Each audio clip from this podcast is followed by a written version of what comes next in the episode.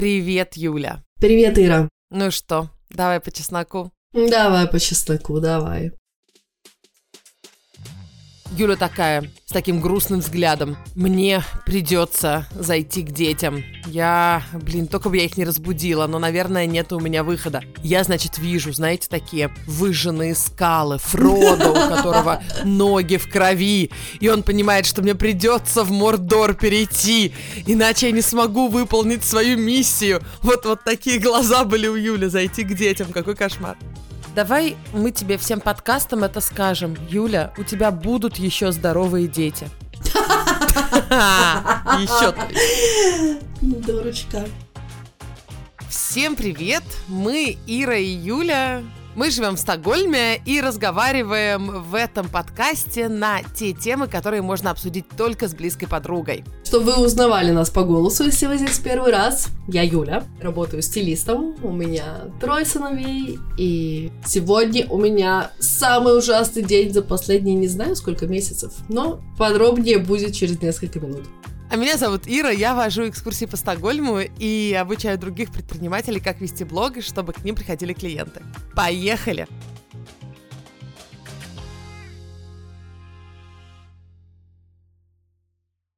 Короче, это было близко к тому, чтобы у нас не сложился эпизод вообще в этот раз. Юлька, знаешь, что когда нас спрашивают, как мы так можем уже четвертый год вести этот подкаст, несмотря на то, что у нас как бы дети отпочковываются один за другим, и постоянно какие-то свои проекты, и постоянные усталости, и мы все равно продолжаем этот подкаст, они должны были все вот эти люди сегодня с нами вместе искать твои наушники. И они бы поняли, О, они боже, бы поняли, да. что мы продолжаем вести этот подкаст, потому что мы просто, блин, продолжаем, несмотря ни на fucking что. То есть мы просто зубами, понимаешь, выгрызаем себе этот подкаст.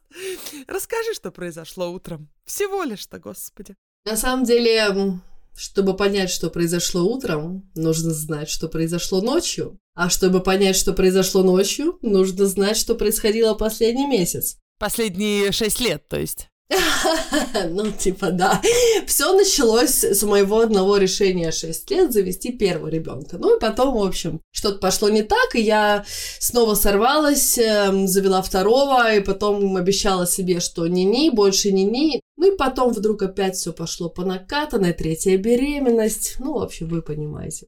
Январь 2020 года, 22 господи, 22 да который, я думала, будет каким-то таким стартовым месяцем, когда моя ракета взлетит в космос, потому что это год тигра, и я родилась в год тигра. Я думала, что, блин, этот год должен уже просто с самого начала начаться. Супер искрометно, но сначала мы заболели ковидом, потом сверху дети заболели атитом, это, кто не знает, воспаление ушей, ушной полости. Потом сверху они заболели конъюнктивитом, ну что, Ира, ты уже в шоке или нет? Я список делаю. Да. Ну и, конечно же, вчера ночью мы все это заполировали прекрасным кишечным гриппом, и я бегала с тазиками до 4 утра, спала 3 часа, и мы с утра должны были записывать подкаст. И тут я поняла, что где-то в ночи, пока я бегала между тазиками и медитацией для успокоения. Короче, я реально слушала медитацию перед сном, 15 минут засыпала, и только засыпала, опять кто-то начинал, простите, блевать. Вот, и я куда-то пофигачила, потеряла свои наушники, я их искала сейчас с утра 40 минут, но нашла. И они оказались в том месте, где я поискала 6 раз. Это под подушкой, но не под подушкой, а в наволочке. Я тут уже перепробовала и мужнины наушники, еще какие-то наушники, и ржет просто, не может. Юля такая, с таким грустным взглядом. Мне придется зайти к детям. Я, блин, только бы я их не разбудила, но, наверное, нет у меня выхода. Я, значит, вижу, знаете, такие выжженные скалы, Фродо, у которого ноги в крови, и он понимает, что мне придется в Мордор перейти, иначе я не смогу выполнить свою миссию. Вот, вот такие глаза были у Юли, зайти к детям, какой кошмар. Ну, потому что я думала, что больше они нигде не могут быть, наверное, я в их комнате оставила, потому что я спала рядом с Сашей а последний отрезок ночи, ну, короче, все сложилось, девчонки и мальчишки. И мы с вами. И мы с вами тут, да. Но, ребят, это, по-моему, жутко показательно, что просто мы стараемся, у нас это в приоритете. К вопросу о том, как мы постоянно выходим в эфир. Это вообще к вопросу о любом проекте в жизни, который ты хочешь вести. И понятно, что мы не всегда выходим в эфир. Вон мы с тобой месяц не выходили, январь-декабрь, мы каникулы брали. Иногда мы просто, ну, не можем. Мы каждый раз, когда вот кто-то болеет, мы думаем, главное, чтобы это не было регулярно. Главное, чтобы мы только брали выходные в совсем критические моменты. И я просто в восхищении. Я бы на месте Юльки бы просто бы, ну, вот сказала бы, Ир, сорян, я вообще-то да. спать легла в 5 утра, наушники у меня в Мордоре сгорели. Вообще, пожалуйста, сорян, извиняйте. А Юля такая, нет. Она, знаете, как вот уже окровавленными руками такая подтягивается на скалу, такая залезает. Я, бля, сейчас буду записывать подкаст. И мы не к тому это говорим, чтобы вы понимали, какие мы там жертвы приносим. Не-не-не, подкаст для нас в первую очередь. Потому что это наша отдушина, которая помогает нам как раз справляться с этим мордором. Это да, потому что у меня первый месяц года был сплошной мордор, и мне кажется, что нужно об этом поговорить вообще, о здоровье, о том, как это бывает с маленькими детьми. Ну и вообще не обязательно с детьми, потому что сейчас мы живем в такое время, когда в любой момент тебя может настигнуть кое-что. И когда я заболела, у меня было такое очень сильное желание послушать или посмотреть кого-то, кто уже переболел ковидом, и послушать какую-то историю, которую я раньше не слышала. То есть я ожидала, что я переболею типа как ты. Недельку что-то там полежу, покашляю и все, вперед. У меня все знакомые так болели. И поэтому, когда я болела неделю, две, три, потом начался какой-то просто жесточайший пост-ковид, я чувствовала себя, да и сейчас еще чувствую, как-то очень потеряно. И мне хочется у всех спрашивать, а как у вас было? А вы долго восстанавливались? Что помогло? Я очень много занималась этим вопросом на прошлой неделе и поняла, что между медициной в наших странах и медициной в Швеции, конечно, есть супер огромные отличия. Я, конечно, и раньше это понимала, но сейчас я это как-то особенно явно вижу. Вот хочу тебе предложить поболтать об этом. Ой, медицина? Да, это сейчас все наши слушатели ушки на макушке, чаечек нальют, сядут, потому что это такая холиварная тема, которую обожают обсуждать у меня в Инстаграме, например, когда я чуть что упоминаю. И причем самое интересное, что мнения делятся ровно 50 на 50. Кто-то защищает прям шведскую медицину или там европейскую, а кто-то ее хает просто, ну, а кто-то посерединке. Как вы думаете, дорогие наши слушатели, как в Швеции лечат ковид? Делаем вид, что вы а сейчас ответили. Лечить? Вот. Нет, его не надо лечить. Ну, мы не лечим в Швеции. Но все российские источники и эстонские, в общем, все, что я читала, говорили про то, что лечить его надо. И там и антибиотики, и какие-то капельницы, и витаминные коктейли. В общем, очень много всего. И когда я спросила у своих читателей в Инстаграме, я написала пост, спросила, как они восстанавливались, и мне ответило очень много народу, большое им всем спасибо. И там мне дали столько советов, что я сначала немножко запуталась. И плюс еще имен врачей, нутрициологов, разных специалистов, которые работают в области медицины, я к многим заходила, и у всех там какие-то гайды, какие-то серии постов, какие-то подкасты, видео, то есть я прям погрузилась в эту тему на прошлой неделе. Короче говоря, очень много разных советов я там почерпнула, и да, у меня мозг в какой-то момент кипел, я не понимала, или у нас не лечат нифига, хотя надо лечить, или у них, наоборот, слишком много лечат. Вот ты вообще как думаешь? Вообще о болезнях, потому что ты же знаешь, что у нас обезболивающих два, ибупрофен и парацетамол. Лекарства от кашля два, молипект и кочелана. И, собственно, и все. Слушай, я такой человек, что я точно не буду поддерживать систему, которая залечивает, какие-то лишние лекарства дает и так далее. Но не то, что в Швеции они такие врачи против залечивания, что они максимально натурально стараются лечить. Нет, просто система такая, что на тебя времени нету. Если ты не умираешь, то тебя просто пошлют водичку попить. И это не всегда хорошо. Да, в большинстве случаев и правда человеку надо просто поспать и водичку попить. Очень часто. Русскоязычные, которые приезжают, да, из наших стран, они такие, как водичку попить? А очень часто именно это надо. Но, к сожалению, в Швеции иногда это рекомендуют, когда вообще-то уже давно не водичку надо пить, а что-то более серьезное. И вот где провести грань, то есть проблем очень много в шведской медицине, Но есть хорошие стороны, да, что, например, не будут там пичкать антибиотиками. Например, ты знаешь, что в Швеции самая маленькая резистентность антибиотикам. Это же следующая проблема вообще большая, мировая, что мы перекармливаем всех антибиотиками, детей, взрослых, животных, которых мы едим. Антибиотикам у нас маленькая резистентность. Имеется в виду, что на нас антибиотики, на нас, на шведов, антибиотики очень хорошо работают, потому что мы очень мало выписываем антибиотиков. А у тех странах, где очень много выписывают антибиотиков, там бактерии у них стали резистентные к антибиотикам, они не умирают от антибиотиков. А в Швеции самые лучшие показатели по этому фактору. То есть э, есть плюсы в том, что здесь не залечивают. Ну, я конкретно сейчас про антибиотики, но здесь и много других моментов. Ну, например, у меня когда-то бедро болело, я думала, почему мне не хотят просто рентген, блин, сделать? Они такие, ну, мы не будем тебе делать рентген, у тебя нету показаний. Я говорю, я хочу рентген, у меня бедро болит. Они, у тебя нету показаний. И я начала прям плакать. Они, знаешь что? Тебе к психологу надо, а не рентген. Я говорю, мне просто рентген хочу. Это давно было у меня инцидент ипохондрии лет 12 назад был. Вот, и у меня бедро болело, и они меня щупают-щупают, у тебя ничего там нету, иди к психологу. И, и реально ведь помогло сходить к психологу с больным бедром. Женщина, перестаньте истерить. Да, то есть они сказали, тебе надо просто начать плавать и ходить к психотерапевту. Все, у тебя все будет пучком. А ты что думаешь? Я заметила, что когда я здорова, я думаю, да ё-моё, да шведская медицина лучше, а вообще там никого не залечивают, никаких лекарств нету, антибиотики нужно на коленях вымаливать, так и надо, зато смотрите, какие мы тут вообще здоровые и бодрые. А когда я вот сижу как раз-таки в кабинете у врача и вымаливаю себе там рентген легких, потому что мне кажется, что у меня корона перешла в пневмонию. И они мне говорят, ну, по анализам, может, перешла, а может и не перешла. Но даже если перешла, это не бактериальная пневмония, а вирусная, и поэтому ее все равно никак не лечат, само пройдет. Я такая, чё? Пневмония сама пройдет? Они говорят, да-да-да, ну потому что это вирусная. Антибиотики не помогут. Идите домой, попейте водички, чаечку, отдохните. Я такая думаю, пипец, короче, вообще работать не хотят. И вот в этот момент, да, у меня такое, а, что? Помогите мне, сделайте что-нибудь. Но смотри-ка, через буквально через месяц я перестала кашлять.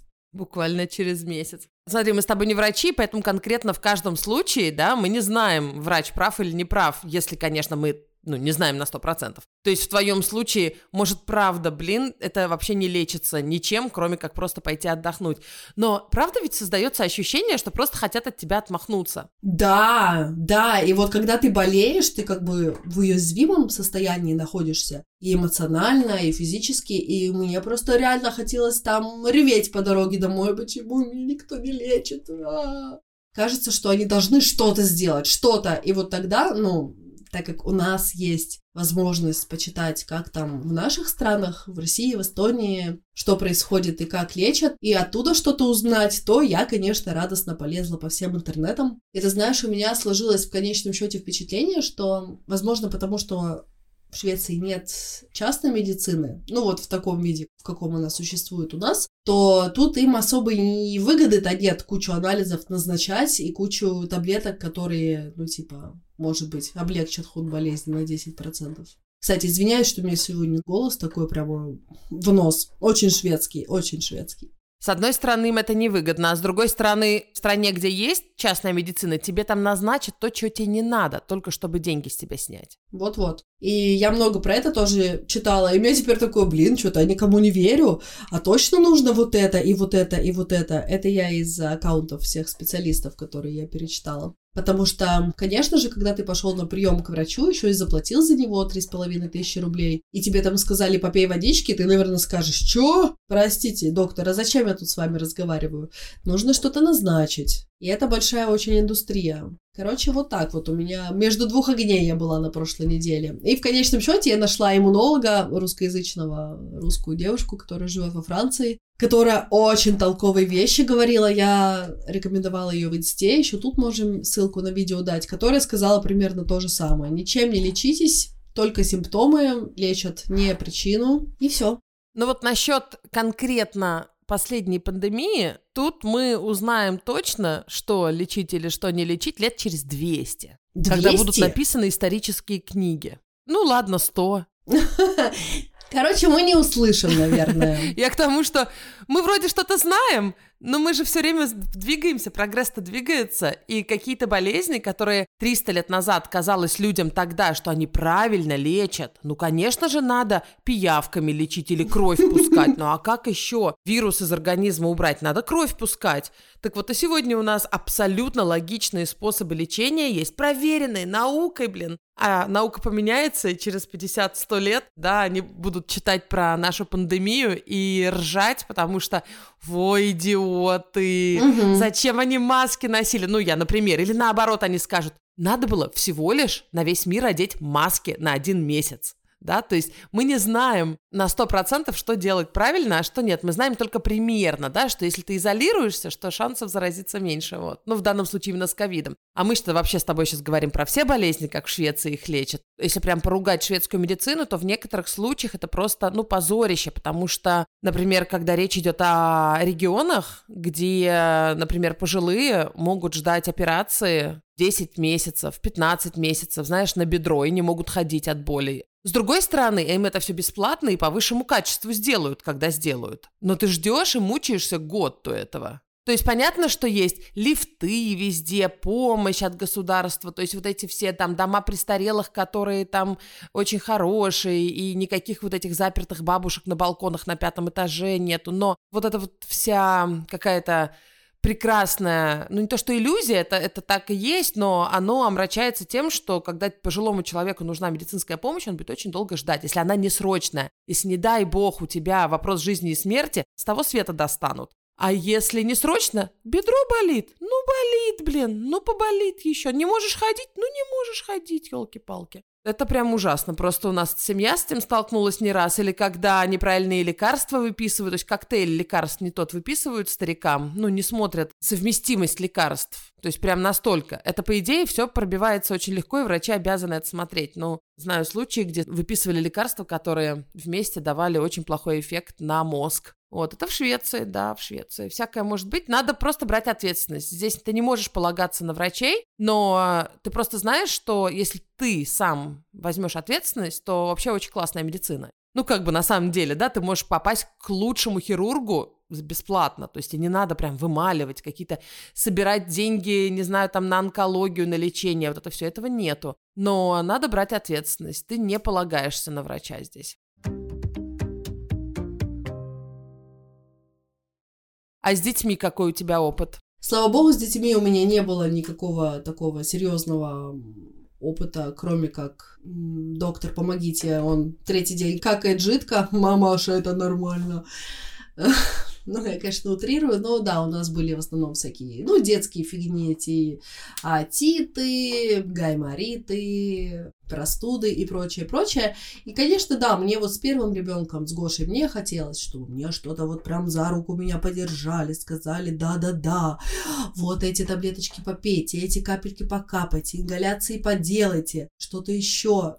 А они говорят, нет, все, идите домой, ничего, само пройдет. Через э, неделю, если будете лечить, то через 7 дней. И я постепенно к этому привыкла. Своим детям я антибиотики давала ну, очень редко, вот именно тогда, когда были какие-то вот воспаления ушей, атиты эти, без них, ну, там никак было не убрать, хотя бывает, они говорят, что ну, там так нем, немножко красные ушки, может само пройти, типа, смотрите сами, можете дать, вот вам рецепт, а можете не давать. И я, с одной стороны, доверяю врачам, я выбираю доверять врачам, то есть это мой выбор, я хочу на них полагаться. Но материнский инстинкт все равно, знаешь, так типа под сомнение периодически ставит. А точно ли этот педиатр не дурак? Сейчас, например, вот когда Давид болел реально месяц со своими соплями, я уже злилась, потому что я никак не могла добиться какого-то, ну, что-то же можно сделать, ну, как-то полечить, потому что, блин, в сад его не пустят с соплями, алло, помогите, спасите. Ну, ничего, вот, ходили до победного, пока само не прошло, реально. Кстати, ты знаешь, что если, например, родители ходят к местному врачу в Швеции, и врач им говорит, да все у вас нормально, да успокойтесь, ну, например, там с плоскостопием небольшим и так далее, здесь же не лечится это в Швеции. Они сами везут ребенка, например, в Россию, и там лечат, причем очень сильно. Ну, как-то так, не просто, знаешь, проконсультироваться и пару упражнений взять, а реально начинают какой-то процесс, не дай бог, операции, что-то такое, их могут засудить за издевательство над ребенком. Правда? Ну, это обычно в крайних случаях. Мгм, Я раньше думала, ну, неужели есть такие люди, правда, которые повезут и будут делать там операции, когда в Швеции им сказали, да спокойно, вообще ничего нету. А они потом приводят ребенка через там три месяца на проверку, а у ребенка там, ну, не знаю, шрам, какие-то показатели лучше, но это не стоило таких трепыханий, то врач может сказать, да, чуть они пошли и порезали ребенка в другой стране, когда я дал четкие рекомендации, просто ждать. Это может криминально вылиться. Ну, это если прям в совсем страшных случаях. Кстати, слушай, я когда-то рассказывала про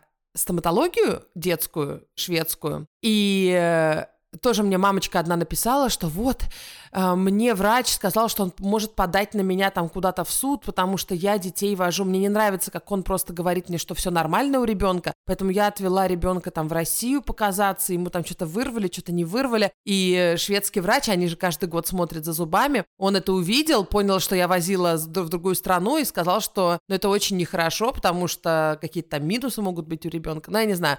Но она мне также сказала, эта мамочка, что она 15 минут чистит ребенку зубы. 5 fucking 15. Утром и вечером. Мне кажется, вот это может быть криминал. Какие 15 минут? Бедный десна ребенка. То есть реально есть совсем перегибы. Но мне кажется, это супер сильная тревожность какая-то у этой мамы. Кстати, вот эта ученая-иммунолог Дарья ну, Карташова у нее фамилия, она советовала какую-то книгу для тревожных мам, я ее даже заскринила. Книга называется «Между заботой и тревогой». Короче говоря, она вот именно про то, как не залечить ребенка. Где понять грань между тем, когда реально нужно бить тревогу, а где вот это твои какие-то детские травмы говорят, что нужно трепыхаться во все стороны и бежать лечить, иначе ты плохая мать. Вот интересно, у нас, э, у сына, у него очень тугие как-то проходы в носу. Это у него от отца, они оба аллергики, у них чуть что сразу все опухает, они дышать носом не могут. И Магнус упал на нос очень сильно, прямо пенек, когда это было года два назад. И у него нос прям распухли. Ну, знаешь, как будто человека по асфальту мордой повозили. Такие, ну, дети так бывают. Вот, как упал, у него все в кровище. Ну, мы его возили, там смотрели, нос цел, все нормально. Опухоль сходила неделю, он весь синий был. Ну, господи, как у, у каждого ребенка такой период был в жизни, я думаю. И мне показалось, что он дышит еще хуже после этого. Он и так сопел часто, как, знаешь, как мопс. Не то, что часто, но вот бывало. А тут прямо он стал каждую ночь засыпать, и как будто ему сложно дышать. Понятно, что он дышит через нос, он не задыхается. Но вот мне это некомфортно было. Я отвела его к одному врачу, он такой, да все у вас нормально, мамочка, успокойтесь. Ну да, слишком тугие проходы, но это нормально, он вырастет, нос растет, короче, всю жизнь. Я такая, «Э?» пошла к другому врачу. То есть я не остановилась. И когда второй врач мне сказал, что да, наверное, все нормально, ну вот вам спрей, который просто будет раздражение убирать и, возможно, будет лучше. Я такая, блин, ну попробуем ваш елки-палки спрей. Ну если он не сработает, если у меня опять мопс засыпать будет, то я, блин, пойду к третьему врачу. А спрей помог. И все. И главное, нам еще говорили, подписчики, подписчики мне говорили, у вас, у ребенка по лицу видно, что у него аденоиды. Ну, потому что, правда, у аденоидных деток у них определенное, ну, у Маси, правда, такое лицо. То есть, как бы у него рот часто приоткрыт и так далее. Но в Швеции на это не смотрят. Ну и что, ну вырастет, как перерастет, будет нормальным ребенком. И эм, я, во-первых, конечно, не прислушиваюсь к мнению подписчиков. Подписчики дорогие, я вас очень люблю, но диагнозы я не воспринимаю от подписчиков всерьез по аватарке, да, но спрей помог, все нормально дышит ребенок, никаких операций, никаких там искривлений хрящиков. Так что иногда, когда тебе просто дают что-то там подышать, это может помочь, да.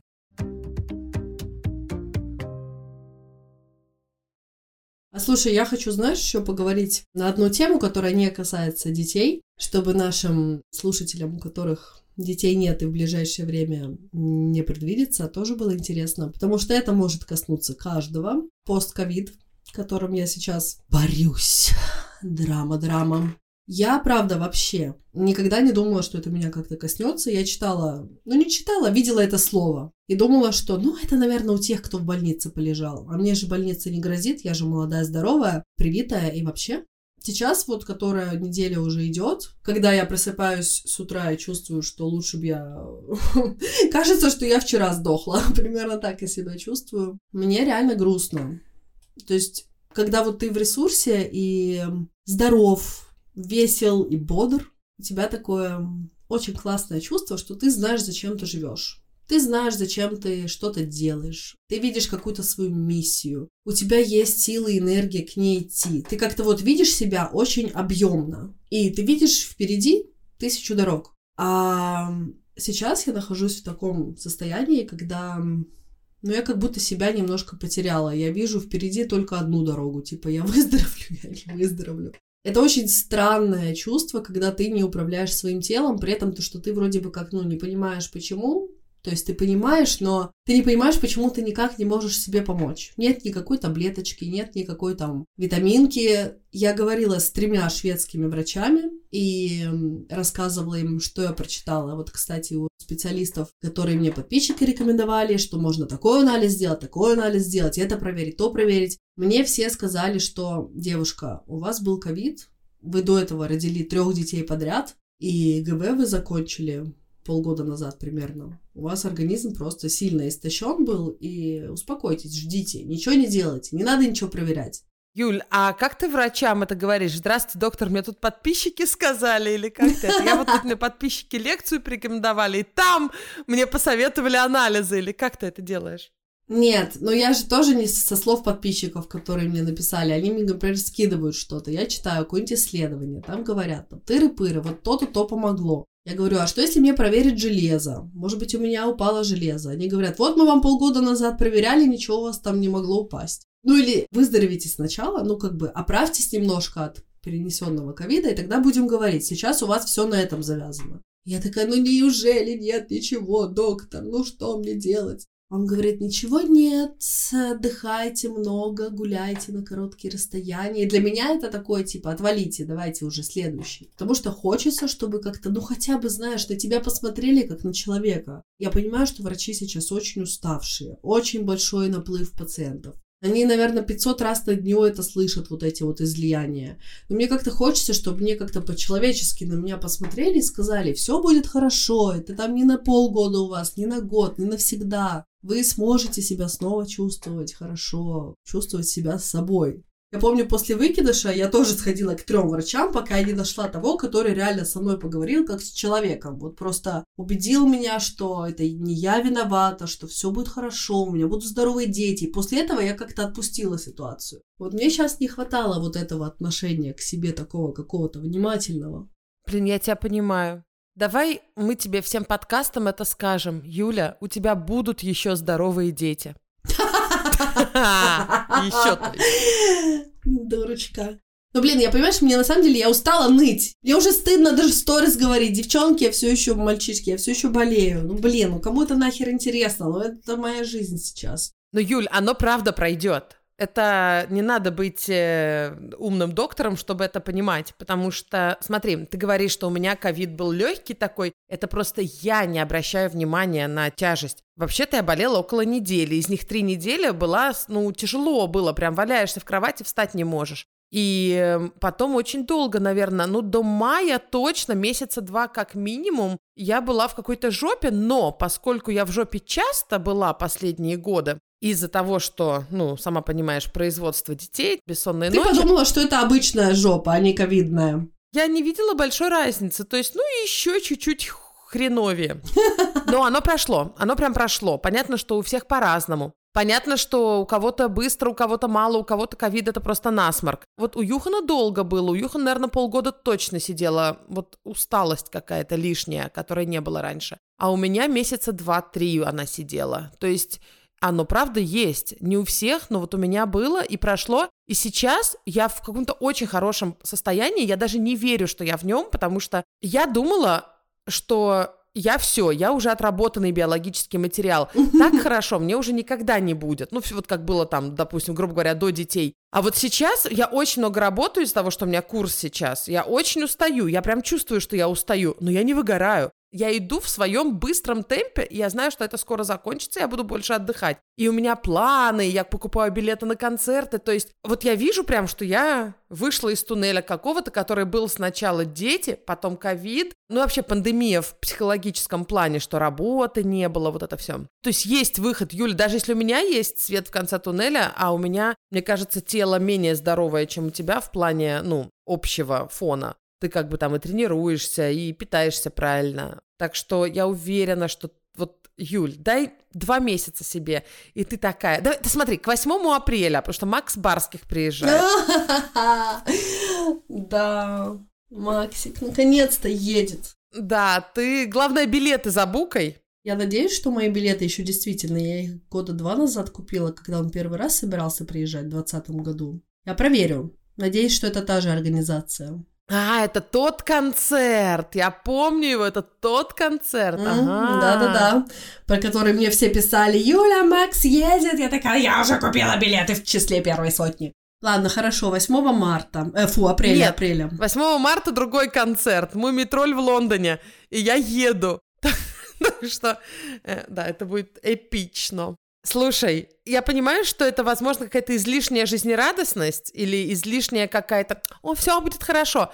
Но, блин, Юль, правда, из этого есть выход. Да я понимаю, что это не какая-то там, знаешь, страшная болезнь. Я понимаю, что, знаешь, у людей намного больше есть проблемы. Абсолютно. Но Блин, меня вот этот последний месяц как-то очень сильно подкосил. Эти все детские болезни, одна за другой. У меня просто, знаешь, такое сейчас состояние, а смогу ли я вообще когда-то осуществить все свои планы? Смогу ли я когда-то вот работать вдохновенно, без того, чтобы постоянно прерываться на то, что то один заболел, то другой, то меня заразил, то опять я на неделю выпала на две. Я же первый год работаю на себя, Иру. Ну, ты в этом смысле более опытная. Для меня это, ну, новый опыт. И я реально тревожусь из-за того, что я вот месяц не работала. У меня, конечно, есть накопление и все, то есть я себе зарплату из компании все равно могу выплатить, но никакого плюса в кассе не было. И для меня это очень в новинку, знаешь, такое состояние, когда денег вообще на счет, ну, не пришло ниоткуда. Это только от меня зависит. Вот если я не встану, и у меня же очень много в работе зависит от энергии, то есть мне нужно давать энергию людям, мне нужно их заряжать на веру в себя, на любовь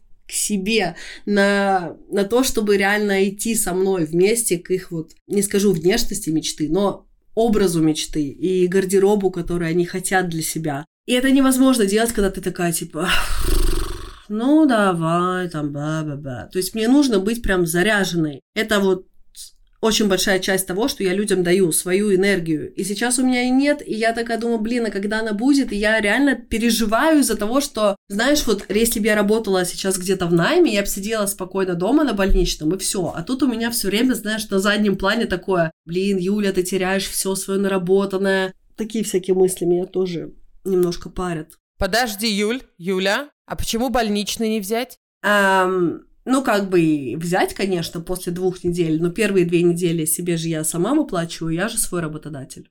Слушай, ты говоришь, ты не знаешь, сможешь ли ты еще когда-то... Я, блин, не врач, но, знаешь, классическое такое, я не врач, но... Но сейчас я вас вылечу. Вот абсолютно точно сможешь. Но сейчас тебе вообще не надо об этом думать. Я когда сказала, что вот у меня сейчас прям прет, это не для того, чтобы, знаешь, как-то, блин, я сейчас слышу, это немножко криво было, как будто, знаешь, а вот у меня все, блядь, хорошо. Нет, совсем не для этого это я сказала. Я сказала для того, что мне так хреново было, но я реально в шоке, что я вылезла. Я не восприняла это так, но у меня, конечно, такое, блин, вон всех прет, а меня не прет. А, ну, короче, надо стереть Инстаграм, там всех прет. В Инстаграме всех прет, да. Я не говорю сейчас «я смогла, и ты сможешь». Тоже я не про это. Я просто знаю тебя. Я знаю, что ты не можешь долго, когда ты в здоровом и отдохнувшем состоянии, быть, э, ну вот, без планов, не, не вдохновлять людей. Поэтому, если ты сейчас не можешь это делать, то ты просто не восстановилась. И это занимает время. Но это конечный результат. То есть это конечный процесс. Да, надеюсь. Ты его пройдешь, ты закончишь и расправишь крылья. Поэтому сейчас тебе вообще ни о чем думать не надо. Надо просто Netflix смотреть, пока ты не вытираешь блевотину с, да, с детей, потому детей что... Детей или свою, потому что грипп. у меня немножко попаливает живот, я уже думаю, хм, когда же будет приход? Простите, если это too much information, дорогие. А муж твой, как всегда, все у него будет в порядке, потому что он один рис ест, да, или как там у него у вас? А, слушай, я, да, да, он его с этот такой способ, который, кстати, действенный, действенный. Он как только у нас у кого-то кишечный грипп, он тут же начинает просто есть рис. Он считает, что он тогда не заболеет. Ну, в общем, если вы тоже сейчас находитесь в таком состоянии, или вы болеете, потому что сейчас просто все болеют, это волна какая-то очень сильная в этот раз. Или если на вас тоже неожиданно накатился пост-ковид, которого вы как бы, блин, не ждали. Это как, знаешь, ты типа родила, а тут тебе говорят, а еще давай рожай плаценту. Или ты родила, и тут тебе еще приходят эти, знаешь, схватки, пост-схватки еще всю ночь после родов. И ты такая, бляха-муха, что это? Я же вроде отмучилась, но нет. Так вот, знаете, что вы не одни, такое бывает, у меня это случилось. И будем вместе, в общем, с этим бороться. Пишите в комментариях в нашем инстаграме, если у вас тоже есть такой опыт, сколько он времени занял. Я думаю, что психологически еще нужно о себе заботиться, потому что вот эта тревога какая-то необъяснимая, она тоже, мне кажется, немножко симптоматична. Сто процентов мне кажется, что вот эта вот тревога, когда ты не понимаешь, почему это с тобой, почему я не могу планировать что-то и радоваться, она очень-очень мешает, она не способствует, блин, выздоровлению. Но я не знаю, тут уже надо прям профессионалов спрашивать, что мне помогает. Мне помогает просто спать. Но я думаю... Хотела сказать, я думаю, ты этим сейчас часто занимаешься, а потом вспомнила сообщение. Да, я вот хотела поспать, да. Мое кольцо, Ора, он мне такое с утра говорит, are you okay? Я говорю, нет, I'm not okay. А ты думаешь, это продукт плейсмент был в сексе в большом городе, кстати? Про кольцо это они там да говорили. Да пудово, миллион пудово. Ты что? Они так с ним там это...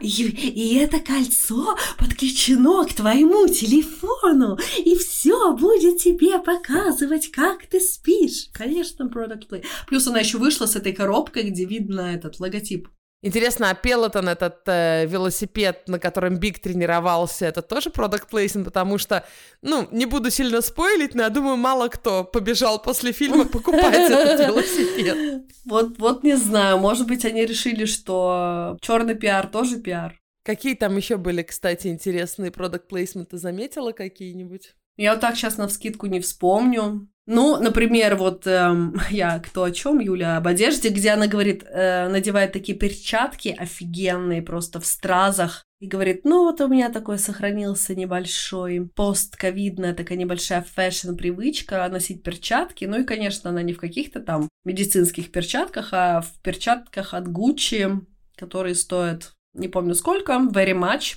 И вот она прям этими перчатками так в кадре. Наверняка все, как и я, побежали гуглить, что за перчатки, где их купить.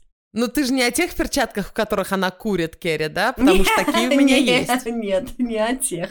Для тех, кто не смотрел фильм, э, ну, Керри главная героиня, да, вы, наверное, знаете. Так вот, она опять курит, она в оригинальном сериале все бросала, бросала, бросала, а сейчас после некоторых травматических происшествий вернулась обратно к сигарете, но чуть-чуть курит, там, одну в день, и чтобы... И она ненавидит запах сигареты. Чтобы не пропахли волосы, она шапку одевает, и чтобы руки не пропахли, она кухонные перчатки вот эти резиновые одевает. Хороший, кстати, лайфхак. Выглядит. Я вот не додумалась до этого, когда скрывала свое курение в молодые годы. Нет, Юля, когда в следующий раз мы с тобой курить будем, понимаешь ли, Подожди, мы с тобой курили с тобой, вот с тобой курили один вместе. Когда это было? В Москве было. Угу, Два да. года назад.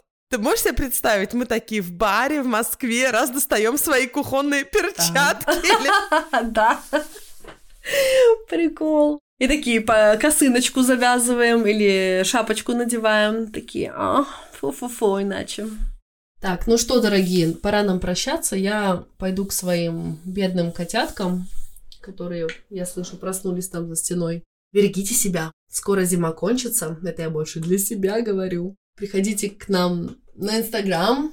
Давай нижнее подчеркивание по нижнее подчеркивание чесноку. Пишите комментарии под последним постом про этот эпизод. Рассказывайте свои истории постковида, если они у вас были, или какие-нибудь прикольные случаи столкновения с нашими врачами или со шведскими. Вот, а также приходите ко мне, Юлия, нижнее подчеркивание, Бандок. Или ко мне, Стокгольм, нижнее подчеркивание, Ира. Огромное спасибо всем тем, кто ставит нам 5 звездочек в Apple подкастах. И также огромное спасибо всем патронам, которые патронят нас и скидывают нам донаты на Патреоне. Вы также можете по ссылке в описании перевести нам на PayPal поддержку этого подкаста. Спасибо огромное всем и всем пока. До встречи. Всем пока.